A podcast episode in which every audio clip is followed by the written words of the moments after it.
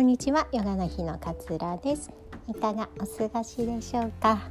えー、今日は乳がんのリスク要因。乳がんになりやすいっていうのはあるのかどうかちょっと考えてみました。私が母親に乳がんになっちゃったんだって話した時にまあびっくりしてあ「あなたは大丈夫だと思ったんだけどね」っていうふうに言ってたんですけど。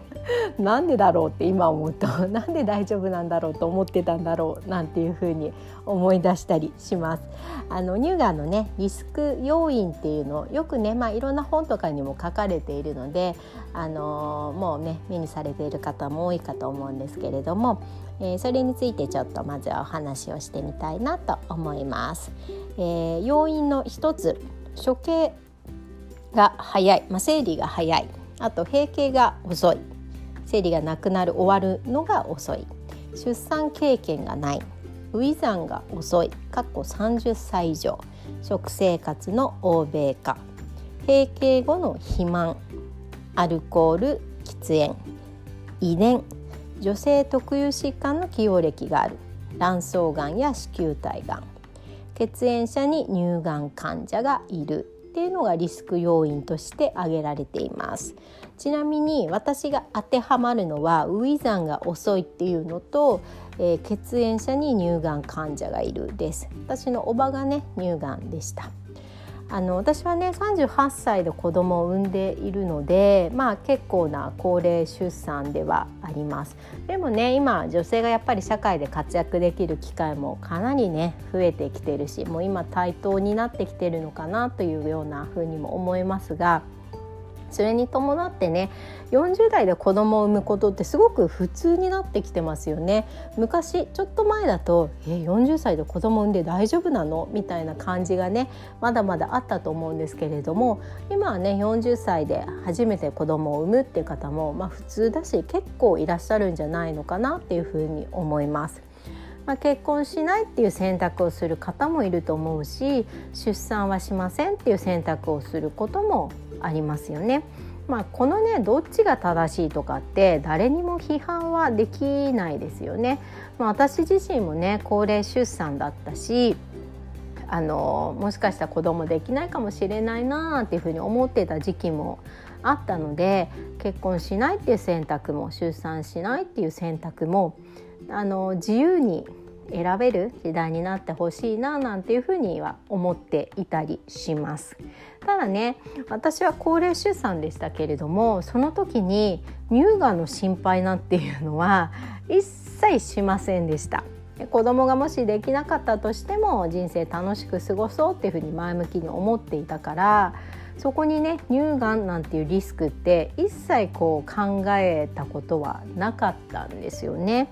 そういう方も多いんじゃないのかなっていうふうには思います。今ね振り返ってこう高齢出産だから私は乳がんになったんだっていうふうには思ってはいないですけれどもあのこういう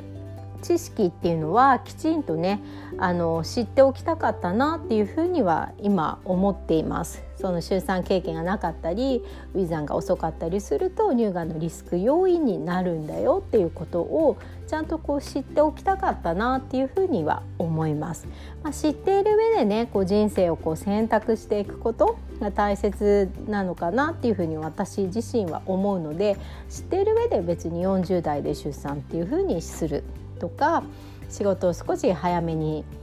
仕事をもう少しこう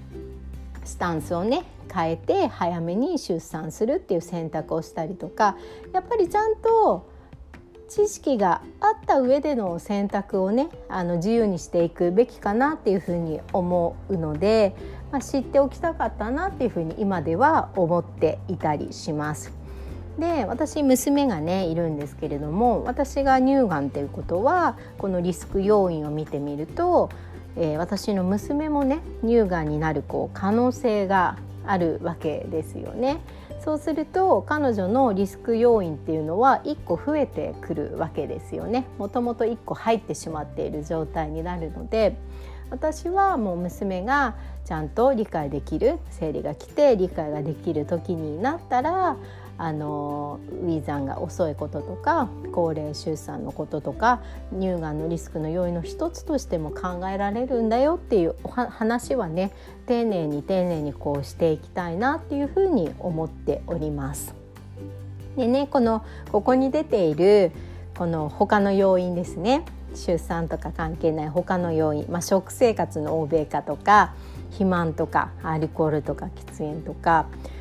この辺って別に乳がんに限ってのことでもないですよね。喫煙とかアルコールの取りすぎってどうしたって体に悪いし乳がん以外の病気になる可能性も増えてきますよね。だから乳がんに限ってのことではないのかななんていうふうには思っています。ちなみにねあのストレスでがんになったんだっていう方って結構多いと思うんですよ。要因を考えた時あの時のストレスかなと思う思い当たるっていう場合もあるかなっていうふうに思うんですけれどもあのストレスがリスクの要因になるのかっていうのはねまだきちんとは分かっていないんだそうです。まあ、研究するのも難しいですよね。そのストレスって同じストレスでも人によって強く感じる人もいれば大して感じないっていう人もいたりするので、まあ、なかなかねその因果関係を見つけるのって難しいのかななんていうふうに思ったりもします。でもリスク要因かどうか分からなかったとしてもストレスはやっぱりね過度なストレスっていうのは心も体もね良くないですからまあ、ストレスをためないってことも一つやっぱり大切なのかなっていうふうに思います。なんでねそう考えると食生活とか肥満とかねアルコールとか喫煙この辺がリスク要因になるのであれば、まあ、反対に言うとねこの辺を改善していくことが再発防止のヒントになるんじゃないのかなっていうふうに私自身は思っています。なんでねあの娘にはねその出産とか、うん、生理のこととかっていうのは私自身はきちんと伝えていきたいっていう思いがあるっていうのとあの食生活とかねそういうことに関してはどんな病気にもなり得るわけですからもちろんベース気をつけていきます。でこれをしっかりとね気をつけて自分の中でケアをしていくってことが再発も含めて、えー、乳がんになるならないも含めて大切なことなのかななんていうふうに思っております。今日はねこの乳がんになりやすいってあるのかなっていうことをねちょっと考えてみました。えー、今日も聞いてくださってありがとうございます、えー、穏やかな一日お過ごしくださいさよなら